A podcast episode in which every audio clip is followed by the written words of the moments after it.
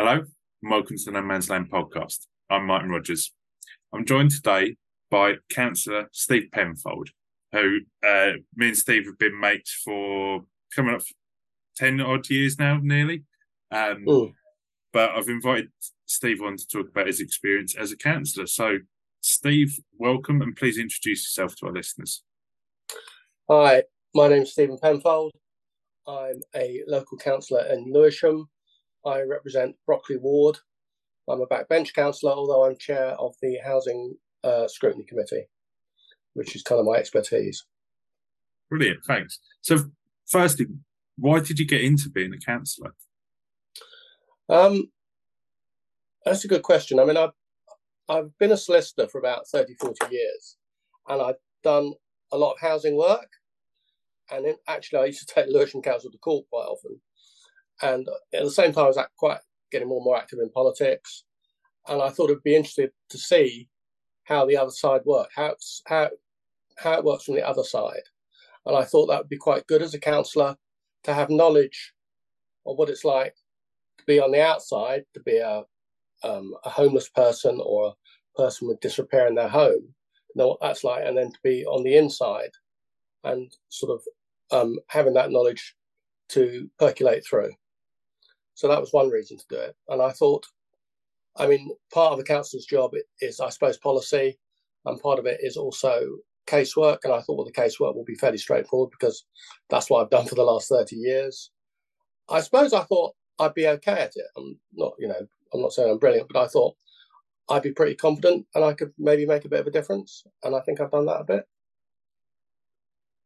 And so for listeners who aren't familiar with the ins and outs of local government, what do you do? And crucially, what don't you do? So that's, what do you do as a councillor for a particular ward, a backbencher, the involvement with the housing committee, but also what councils do and don't do, because people don't always necessarily know where Ugh.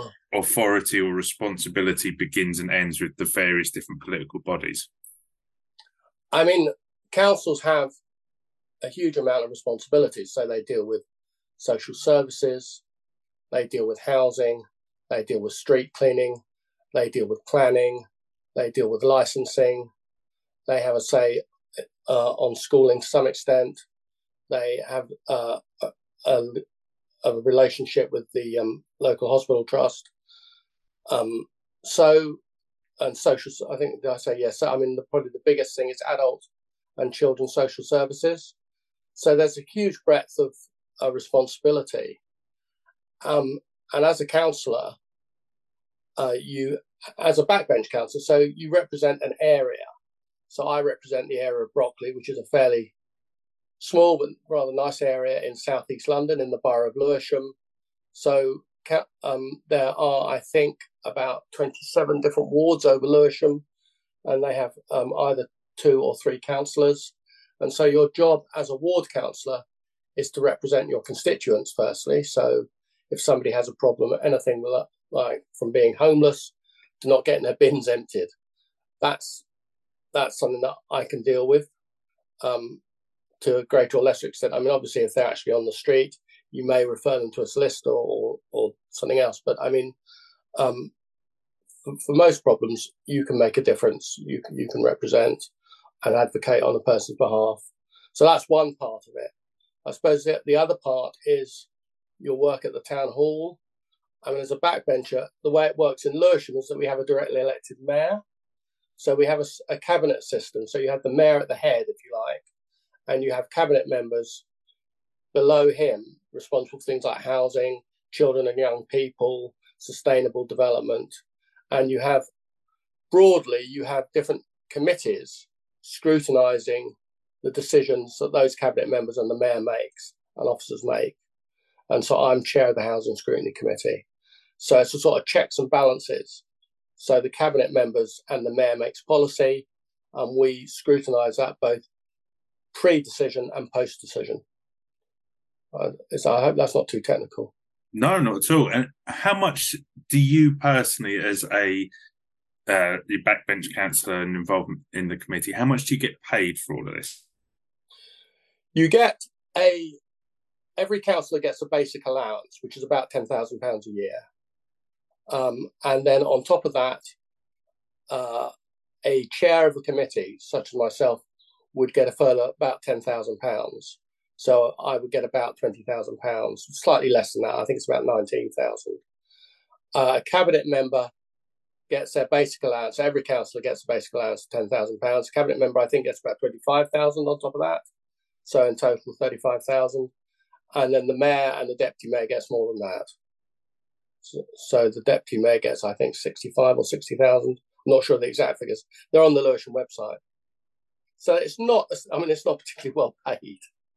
You know, it's, it's, I mean, I think there's a problem with councillors. It's seen as a bit of a Cinderella service. And I think it's interesting in Lewisham, and I don't know how this pans out across other local authorities, that you either have councillors that are my kind of age, so I'm sixty-five, so I'm at the end of my career, and I have the time and the money behind me to be able to do it, sort of, you know, not quite full time, but, but don't uh, give a lot of time to it. Or you have councillors that are quite young, in their twenties, who haven't, you know, if you like, settled down or got a great deal of responsibility. Now, some of those councillors maybe think, well, actually, I want to do this because they see it as a stepping stone to being an, an M P or something. But I think it's quite significant that you don't get, in Lewisham, you don't get many councillors in their thirties, forties and fifties, because it doesn't pay enough money and it's too time consuming and they have a career. So, so how... you get... Sorry, go on. I was just going to say, I'll pick up on the, the time issue. How much time do you think it is? Because, so, I mean, the basic allowance of ten grand, that is, I assume, effectively a salary. It's not sort of ring fenced for administrative costs or anything. That's sort of question. No, no, you don't get, no. I mean, it is, I mean, it's called an allowance, but yes, I mean, it's it's taxable like any like any wage. So, yes, it's effectively a wage. I mean, how much, how, well, I mean, you could... You could do it full time, to be honest. There's enough there to do full time. I mean, cabinet members are supposed to um, give at least two days a week to it. Um, I probably do that as a backbencher, at least that. I mean, things like casework you can do, you know, one o'clock in the morning if you're so minded. Um, but obviously, you've got meetings, you've got things to go to, you, you've got various things to do during the day, and you just have to fit all that around your working life. So you reckon your sort of basic as a as a backbench councillor is two days a week, and that you're getting I'd, effectively. I'd say, I, well, I mean, I I I, I don't I don't, I don't I can't speak for everybody. I would say I give two days a week to it. Yeah, mm. I mean, you ask Jackie, my partner, she'd probably say he gives a lot more than that. But mm. yeah, I mean, I think that's. I I'm a, I mean, some people, younger people, work full-time and are counsellors, and I don't know how they do it. They they can't get any sleep. And they're not ineffective, you know, they're just... Maybe if you're very disciplined with your time, mm. maybe I'm not disciplined enough, I don't know. And so interesting. So it does sound like it's it's a real commitment of time for the for the money that you get. Yes. You think? Yes, and, I think it is. And how, how much... What do you feel about how well rewarded councillors are? Because, and the reason I ask that is because there's controversy in some places about how much um, the the staff, the especially senior leadership, you know, chief execs of councils, Ooh. get paid. Um, and what's your sort of reflection from your experience on comparing how hard councillors work and how much they get paid to how much the the staff of the council get paid? That could be within Lewisham, but it could also be sort of further afield as well. I mean, I suppose the trouble with, with, with senior staff is you've got to pay a rate that you'll attract people, you know. And I suppose, I mean, obviously, senior staff, it, it is partly vocational. But, you know, staff will leave if they're, if they're not paid enough in Lewisham, and there's somewhere like Brent or Westminster or somewhere is offering more, they will probably leave. So in a way, you're, you're, you kind of have to compete with that. With councillors, I mean, it, it is, because it's on political lines, it's much more a calling, it's much more um, a vocational thing. You want to make a difference. It's not the same as being an officer. And I think that means that sometimes you get very good people being councillors. Because if you, if you were to say to somebody, well, look, I want you to work two days a week, doing quite, you know, complicated stuff sometimes, um, and I'm going to pay you ten thousand pounds a year, you probably wouldn't get many takers. But if you're doing it as a politician, as somebody who believes in something, you will get takers. And some people are very good. Equally, you get people, some councillors who maybe are not so good, who perhaps wouldn't make it as an officer, but because there's not, because it's because of politics, they get through sometimes. And so, what's been your experience? So, how long have you been a councillor? What's... I've been a councillor for five years. So, I was first elected in two thousand eighteen, and I was re-elected in twenty twenty-two. I mean, my experience of the council now is that we actually have a very good, competent group of councillors um, in Lewisham. We've got a lot of very good young people, and you know, some of the old, old, old duffers like me aren't too bad either. And what's so? What's what's the makeup of the council for people who don't know much about the uh, the, the sort of politics of a? Uh, is it? Is so it would it count as inner London? There are fifty-four councillors. There are fifty-four councillors. So they represent the whole of the borough of Lewisham. So with a with an M P, you, an M P represents a constituency. A constituency uh, for councillors is broken down into wards, which is a smaller area. Every ward should have about, in Lewisham, should have about eleven thousand voters. So um, in Lewisham Deptford, which the constituency is Lewisham Deptford. So there are three constituencies in Lewisham itself, Lewisham Deptford, Lewisham East and Lewisham West. And underneath that, you've got the councillors in wards. So in Lewisham Deptford, you've got about uh, seven or eight wards. You've got Brockley, you've got Lewisham Central, Crofton Park, Ladywell, uh, Telegraph Hill. Uh, I can't remember now. Um, Blackheath is coming in. So they kind of marry up with with, with the constituency. Um, so that's how it's broken down, and each ward has either three or two councillors. Most have three councillors, and that totals up to fifty-four councillors in all. And at the moment, they're all Labour in Lewisham, which you know has has its own unique flavour, I suppose. Um, and is that a a harmonious grouping where all people are all in the same party, so they're all on the same side and therefore agree on everything? No, no. I mean, I mean, obviously there is some criticism, and I can understand that there is some criticism that it's a one-party state, but that's what the voters decided upon. So, in a way, you know, it, so it's not our fault. I mean, that's what people voted for. That's what they've got. I mean, within that, there are different shades of red. And there are issues that are extremely contentious and debated. But what happens is that we have Labour group before we have council. So the rows that you would get in a council where it's a mixed council, you know, maybe partly Tory, partly Lib Dem, partly Labour, happen in Labour group. And, and an agreed position is reached, and then you're whipped at the council. So the real decisions in Lewisham really happen in the Labour group. Or, the you know, the... the contrary positions are spelt out. And across the, the years that you've been a, a councillor, what has surprised you? And especially that might be quite interesting because obviously you had experience before becoming a councillor of dealing with the council. So what has sort of what have you learned that's so, like surprised you really? Um, that's a good question. What what the council? Things going on in the council. I mean, I suppose. I mean, and I also, what hasn't surprised you? If there's yeah, anything I mean, that you, I, I suppose personally, I've had to change the way I think, because as a lawyer, you're very reactive. You deal with what happens through the door. As a councillor, you have to be proactive. You have to be reactive for casework. You have to be pro. You have to think about how you want to do this, how you do want to change this. Um, what what have I found? I suppose how large it is and how many how many functions it has, I never quite appreciated. Um, and how committed some officers are and how very good some of the officers are. And how my, my theory always was uh, from the outside was when people will say, oh, well, the council do this because they don't like me or whatever. I always said, no, it's not that. It's because they've made a mistake. And, you know, the capacity for things to go wrong in any large organisation is there, and that and that can happen. And I suppose, well, it doesn't surprise me, but you get good officers and bad. I mean, officers are really the, the local authority equivalent of civil servants.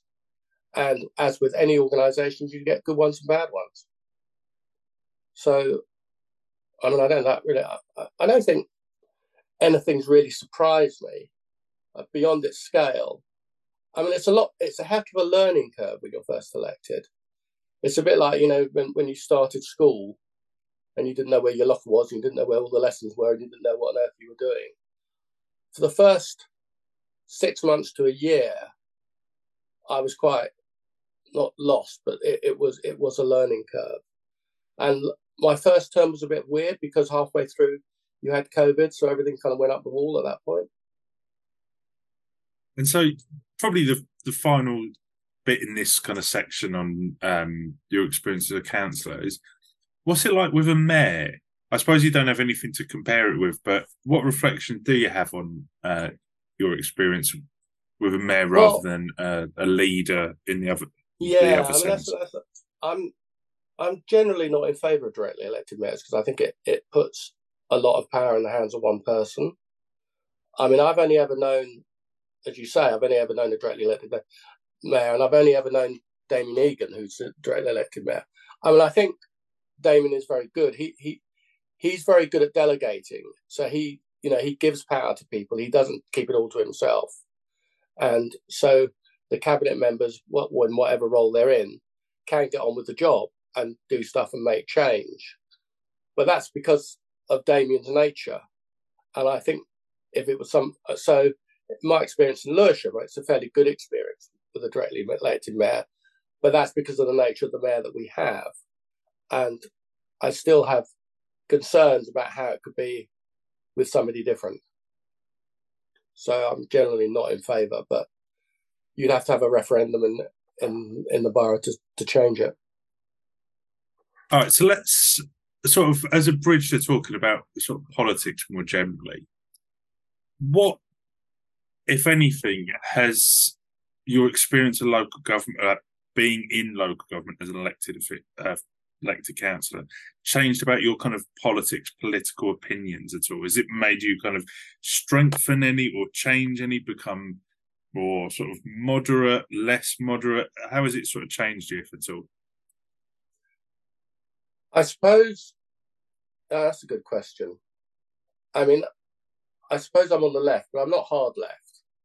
Um, but somebody we, we both know once said to me that Steve's as far left as you can go without being an idiot, which I quite like. Um, but I think my experience would be it's made me quite pragmatic. You have to, you have to negotiate. There are so many different interests. You know, if you want to change something, you have to work with lots of people.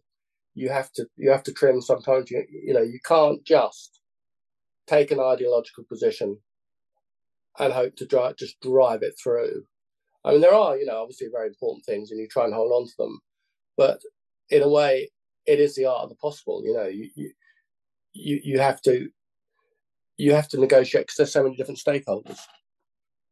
So I would say that um, I was probably aware of that anyway, although I, I didn't really, hadn't had it really driven home. I, th- I think that it is, it is quite hard. And also, you know, often you, you may have one policy and then you realise that it affects twenty other policies.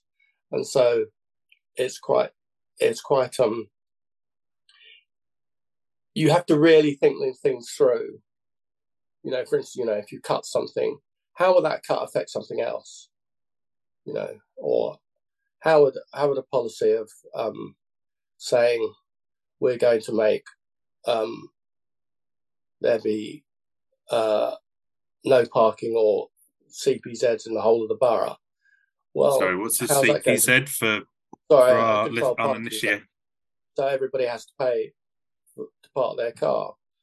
Well, then that raises issues with people who maybe have somebody who's disabled or somebody who's elderly, doesn't have a lot of money, and uses their car to take to hospital or something, can they afford that? So on the one hand, you say, well, that's a good thing, the C P Z, because it will mean that there'll be less pollution. And then on the other, how does it affect a certain group of people? So there's all these, there is just so much to take into account when you're formulating policy. It's it's never easy. You you brought up uh, a word there that I want to, to explore before we go on to housing, which is cuts. So can you tell us about the, the state of local government, both within your experience, but also the kind of, I suppose, the, the context, the situation that you came into as an elected official those years ago? Well, I mean, it's, yeah, I mean, it's pretty pretty awful, to be honest. Um, I mean, we've had more than sixty percent since two thousand ten, since austerity, so-called. Um, it's we've lost over sixty percent of our central government funding. So we've had to have year-on-year cuts, um, and we've had to uh, raise council tax. So in two thousand ten, about a third of our income came from council tax, and now it's over fifty percent. So we're having, you know, it's so people are having to pay that um, more than they would have. So people are, you know, if you're an ordinary, you know, man in the street, as it were, um, you're going to say, well, my council tax has gone up, but the, the council's cutting services, so I'm actually getting less for my money. And I can understand their disquiet at that, or their, their, their annoyance. But that's where we are, you know, and it, obviously, we have certain statutory functions we have to maintain, and it means that, you know, anything that we can do that's the sort of jam on the bread gets cut back. So every year we've had to make more cuts. And as somebody who came into this, you know, wanting to improve the life of people, particularly people who are at the bottom end of the scale, it's pretty disheartening, to be honest. Where does a council get its money from? Is it just council tax, or...? Uh, we, well, we still get some central funding. We still get central funding. We get some... Um, um, well, we get business rates, but the trouble is, you know, in Lewisham, it's not... It's, you know, in Westminster, something like Westminster or Kensington, Chelsea, or even probably Southwark, is probably quite well off because they get quite a lot of, you know, big businesses in their boroughs. You know, Lewisham's got, you know, a few nail bars and a kebab shop. Not quite, but I mean, it hasn't got the large businesses that um, a lot of London boroughs have. I remember having a conversation with a woman who was um, the manager of one of the um, housing providers uh, in the borough, and she previously worked in Westminster. And she said, um, well, we're going to have a sort of open day for the residents. We want to get some sponsorship. You know, who, what businesses should I approach? And I said, well, you've got the hospital or the council. No, she said, big businesses. I said, there aren't. And that's true. It's all small businesses. So our business rates are not are not high. So we get, you know, that, that again is, is a problem. And it, so it's essentially the luck of the draw, whether yeah, I mean, you're yeah, in so, Lewisham or whether you're in Kensington and Chelsea or whether you're in yeah. Westminster or whatever. Yeah, yeah. I mean, I'm sure other boroughs with a similar... You know, I, I mean, I imagine someone like Tower Hamlets probably hasn't got... Well, Tower Hamlets might have a few, actually, because it's it sort of abuts the city, doesn't it? But, I mean, someone like Newham is probably similar, I would have thought, or maybe Brent, I don't know. So one thing I think that's going to be really interesting for listeners is your work as the chair of the Housing Committee. So we've talked about the lack of businesses in Lewisham. The, the population of Lewisham, like a lot of London boroughs, is three hundred odd thousand. Yes. What comes across, what, what do you deal with as the chair of the Housing Committee? What are some of the, let's start with the challenges that you face and that the borough faces and the people in the borough. And then maybe we can talk about the salute, come to the solutions, your solutions, possible solutions sort of later on. I suppose, I mean, the problems that w- we have as a borough, and I don't, th- I mean, we're not unique as a London borough with this, I think, is that we have far too many people on our housing waiting list than we have properties for. So we have ten thousand people on our waiting list, and we have new lets at the rate of about a thousand a year. So if nobody was to join the housing waiting list as from today, it would still take us ten years to house everybody. So uh, that's clearly not great. And the larger the family, the larger the property they need, the longer they are going to have to wait. There's that problem. There's a problem of, I mean, there's a problem of renting in London and the lack of security, the um, level of rents. I mean, that, that private renters is, is, is a big thing. I mean, it's about, we have about a third, I think, in the, in the borough of private renters. And, you know, they're facing a really, really difficult time.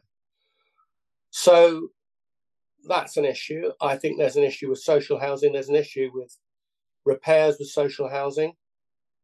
Um, because I think a lot of housing associations, and they probably wouldn't admit to this, would say that focus on building rather than repairing, because they probably get more money that way. And I've had a lot of casework where social housing providers just do not do repairs, or it's a real battle to get them done. So repairs, private renters and housing waiting list, they are three things.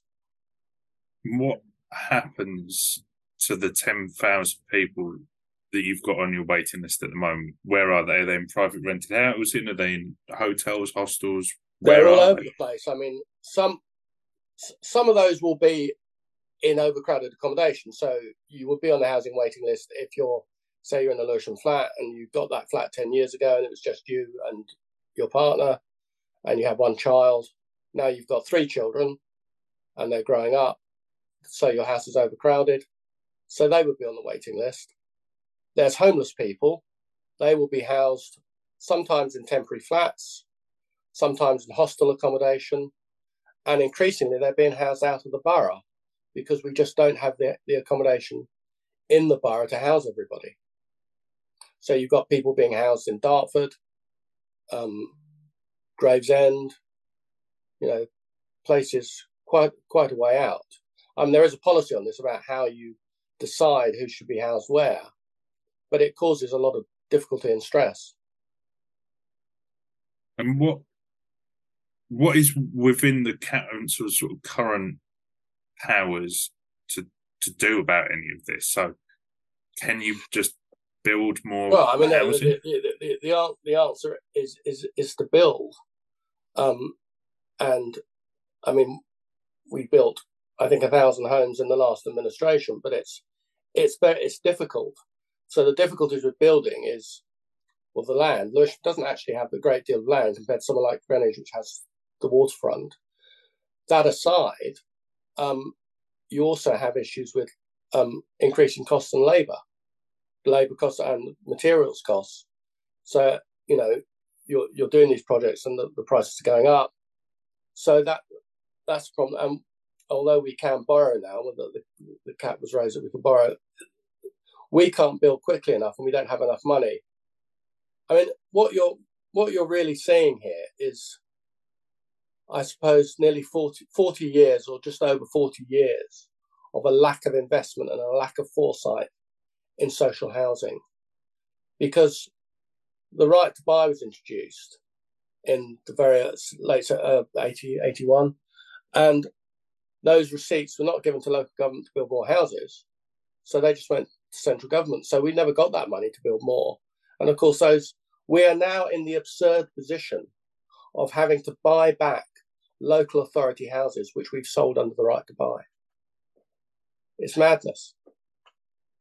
And uh, for a lot more money than well, they yeah. sold for, I'm guessing. And also, you know, so you, I mean, wh- one of the things that needs to be ended, in my view, um, is the right to buy, because I've got no problem with anybody owning their own home. That's absolutely fine. But they shouldn't do it off the back of a council house, because once that's gone, it's gone for good. Or, well, in this case, you unless you rebuy it. You know, you know. So, and we just, you know, we just haven't, we just haven't built enough over the years. And, you know, it's like trying to turn around a big ship.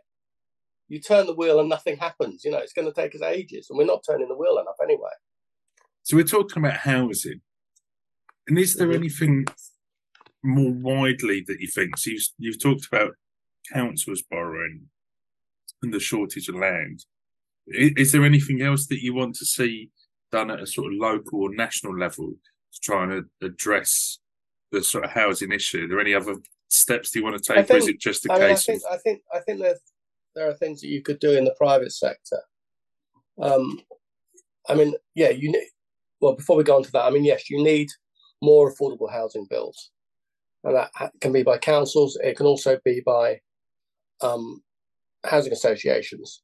And there is an issue with housing associations building because I think they've done that a lot to the detriment of perhaps looking after the existing stock. Now, that may change because I don't know if you know, there's a, a building safety bill going through Parliament at the moment.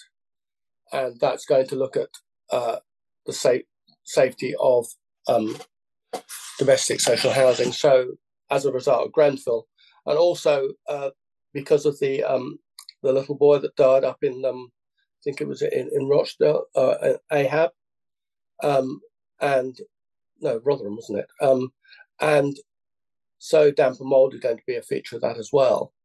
So I think a lot of housing associations are going to find they're going to have to spend more of their budget on repairs, which will have the downside of not being able to build so much. So that's going to be a problem. With private rented, I think you should get rid of um, Section twenty-one, which is the way that is a no-fault end of the tenancy. So, you know, you can rent somebody for six months and say at the, at the end of the ten, at the end of that time, here's two months' notice, you have to go, uh, no matter how good a tenant they've been. And that, you know, means that um, there's a great deal of insecurity in the private sector, and also it means that local authorities have to pick up the slack, because if they're evicted through no fault, then the local authority can't say, well, it's your fault, you've been evicted, we don't have to help you. The local authority have to house, which is fair enough under the law. I entirely accept that. But there should be more security in the private sector. Is there any issue around not just building and stock and numbers? And we, we do need to talk about where some of this would be built, mm. and we're going beyond your experience in, in Lewisham to, to where it would be built, and it's such an issue now about um, the sort of l- localism of, well, just don't build here, so yeah, yeah, yeah. we all yeah. know we need to build somewhere. So I'd be interested in your thoughts on, on tackling that, but also around kind of ownership, I suppose, distribution, redistribution, um, so it's beyond just building sort of numbers and stock. So how would you, in your experience, both within the council and as a councillor and in your sort of career before that, what is, and your own personal politics, what do you, what solutions would you like to see looked at, enacted, and some of these challenges kind of overcome? Well, I'd, I'd end the right to buy so that houses would stay within the public sector. So there would be a supply of affordable housing. So, I mean, that, and I can see that's, you know, perhaps an unpopular policy, or maybe unpopular because people are ambitious and they want to do well for themselves, and I entirely get that, and I think that's fine. But then, you know, you'd have to build houses both for people to rent and for people to buy. And there are other other models, there's shared ownership and things like that, which can give people a leg up into the housing into the housing market. So I think I would end the right to buy, I think, is a, is a, is a major thing. I mean, obviously, there's an issue with land. There's an issue with, um, you know, do you build on the green belt? I mean, that's not an issue in Lewisham because we're not in the green belt, but that is a whole kettle of grasshoppers, really. Um, and I don't know the answer to that, I don't think. Um, I mean, what happens in Lewisham is they're building up quite a lot. All right. Well, let's move on from, from housing to um, local politics in Brockley in South London. So what are the sort of the issues, obviously we talked about housing, but any others that give a sort of a flavour to the local politics in the area? So within Brockley, within Lewisham, within South London, what are the sort of battle lines? You talked about it's a completely Labour council, so obviously, and you're a Labour councillor, you'll have sort of specific views on that. Um, yeah, I mean... So, so, yeah, tell us about some, some of the sort of local politics uh, initially. I mean, Lewisham's quite an interesting borough. I mean, you know, the joke is it's the Socialist Republic of Lewisham, but it's not that straightforward. I mean, in the south of the borough, so places like Downham and Grove Park, the opposition is mainly Conservative. So you would have, in a bad year um, for Labour, you would likely lose seats to the Conservatives. In the north of the borough, generally, so where I am in Brockley, Crofton Park, Ladywell, Telegraph Hill, the opposition is the Greens. And I mean, where I, Brockley is very, it's quite leafy, but it's also quite trendy lefty. There's a lot of artists and musicians. You get relatively few Conservatives, but they're very hot on green issues. So they may perceive Labour as not being strong enough on green issues. And so there's they may vote differently in a council election to how they'll vote in a national election. Because, you know, they would see that they've got no chance of getting a green government, so they would vote Labour. But in a local election, they may think, well, they've got a chance of getting some green councillors, so we'll vote green. So that's the main opposition. I mean, my own ward has become more middle class since two thousand twenty-two, because we had in, in the north of the, the ward, we had a large housing estate, which has now gone over to a, a new ward called Deptford. So it is quite sort of trendy lefty, middle class. And so the issues, the, the issues are, there are a lot of environmental issues, a lot of planning issues. And have you got um, any insight into why, beyond the sort of uh, artist and trendy lefty sort of element in the, the north of the borough, why it is that you have this these different sort of oppositions in the different places? I think, I mean, I think historically, Lewisham was quite a cheap borough to live in. It didn't have, until quite recently, it didn't have particularly good transport links. There's no underground. The D L R made a difference and the overground has made a difference. So a lot of artists and musicians came, could live cheaply in places like New Cross and Brockley and Deptford. And so that built up a whole community. Uh, whereas in the south of the borough, it's more suburban and it's perhaps probably an older demographic. And so it's a, it's a more traditional left and right split. All right. So we'll sort of come uh, a little you, bit. Then you've got Blackheath, Sorry, which Paul. is sort of Labour, Liberal Democrat. So that's very wealthy. So that that's, again, a, a whole different dynamic. Hmm. So, so Blackheath has its own sort of, its own little micro-political climate. And so going beyond politics of the sort of the, the borough and Lewisham specifically in this case, to London.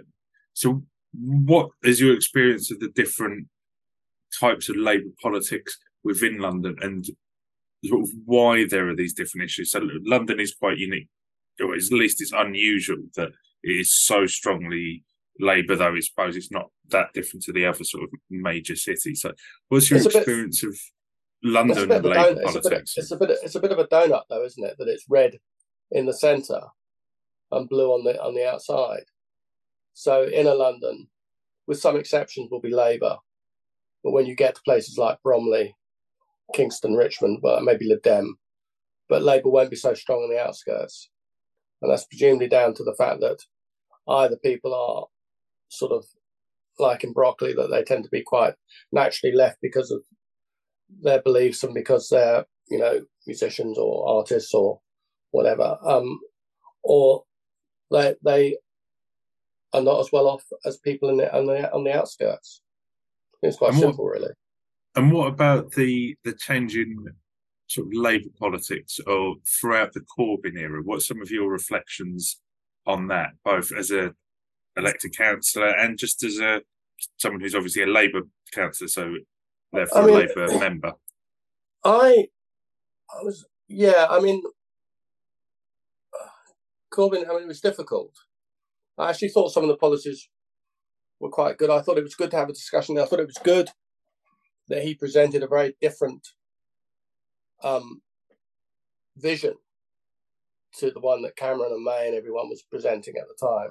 Um, or, well, May, really. Not so much Cameron, because he'd gone by then. But Um, and there's that thing called the Overton window, which is, you know, where, where, where there's a sort of circle where things are seem to be perceived to be reasonable within. And I think that that window did move a bit to the left.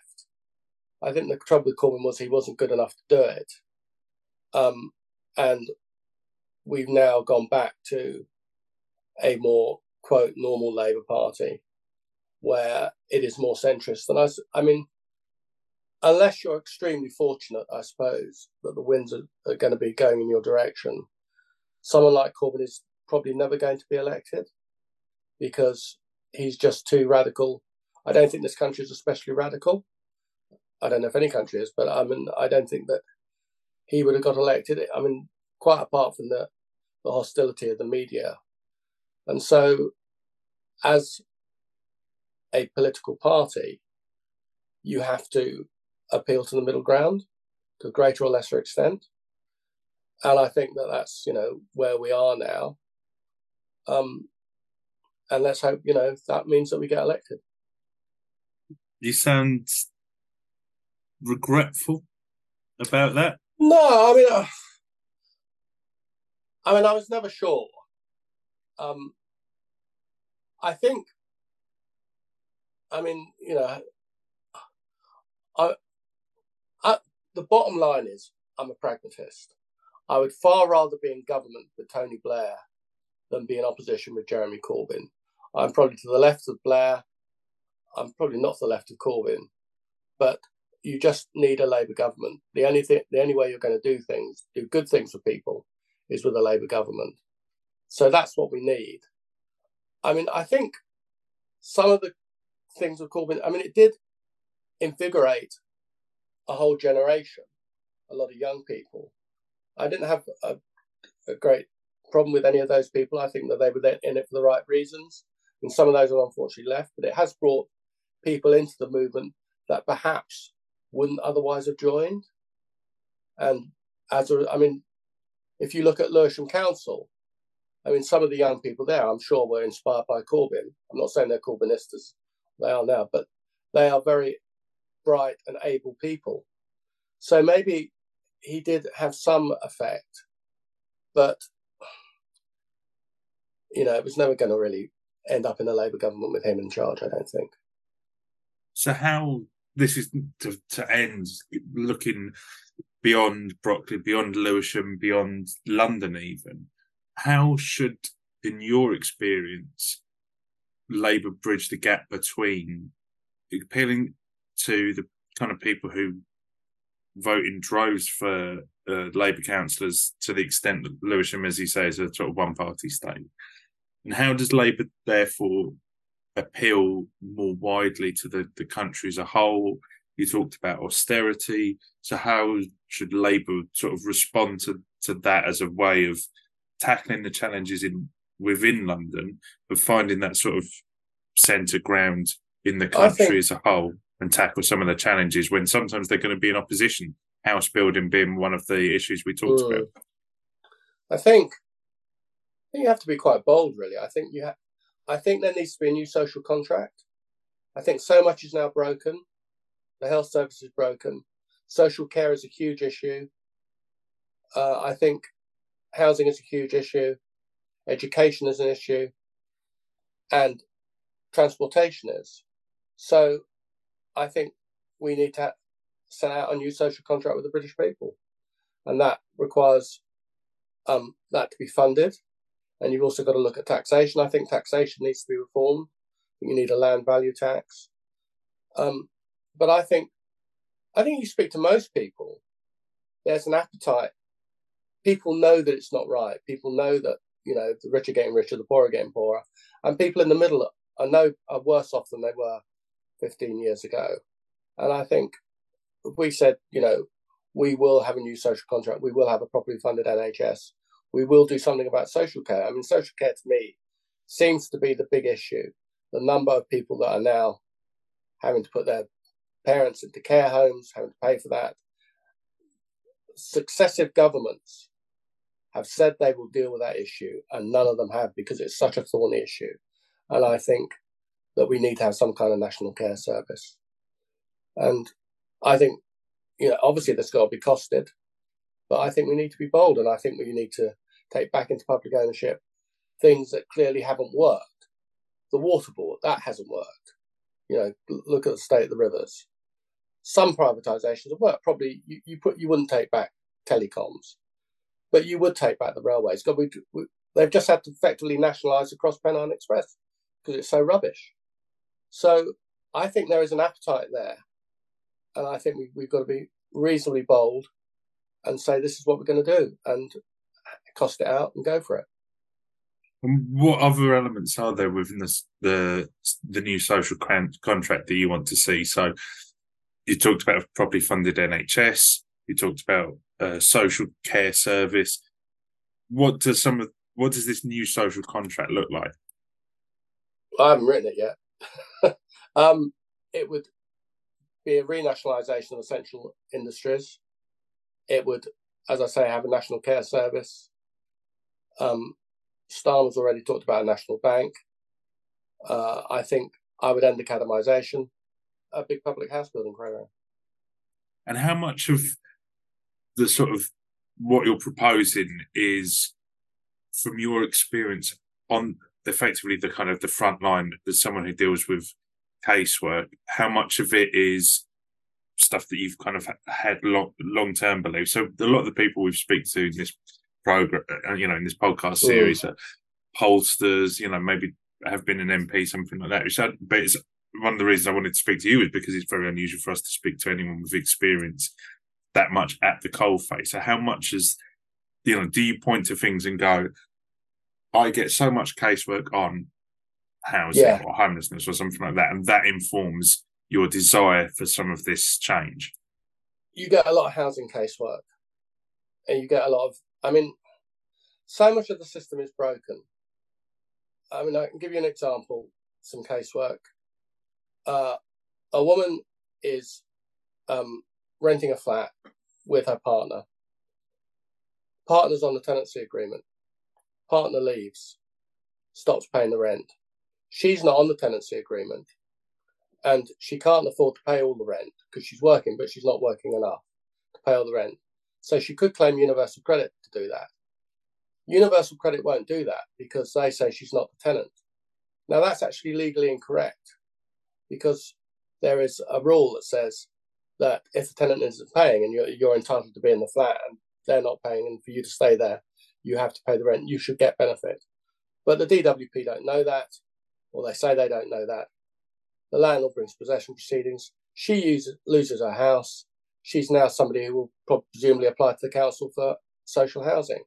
So just that, that sort of just bureaucracy and inefficiency and lack of knowledge by the, the D W P has meant that, you know, somebody, she would have been quite happy to say that it was a nice flat. It wasn't that expensive.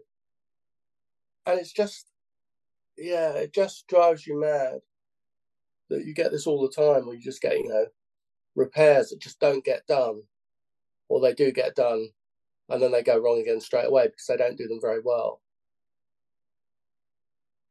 It's all, it's all broken, Martin. I'd like to try to end things on a uh, positive and sort of optimistic note, but I don't think we've been able to do that this evening. But anyway, it's been fascinating. It's been really, really interesting, and to talk about some areas that I think don't get the coverage that they deserve. So, Steve, thank you so much for your time. Well, thank you so much for invi- inviting me, Martin. I really enjoyed it. Thank you. Oh, pleasure. Thanks. Thank you very much for listening. This has been the No Man's Land podcast, and goodbye.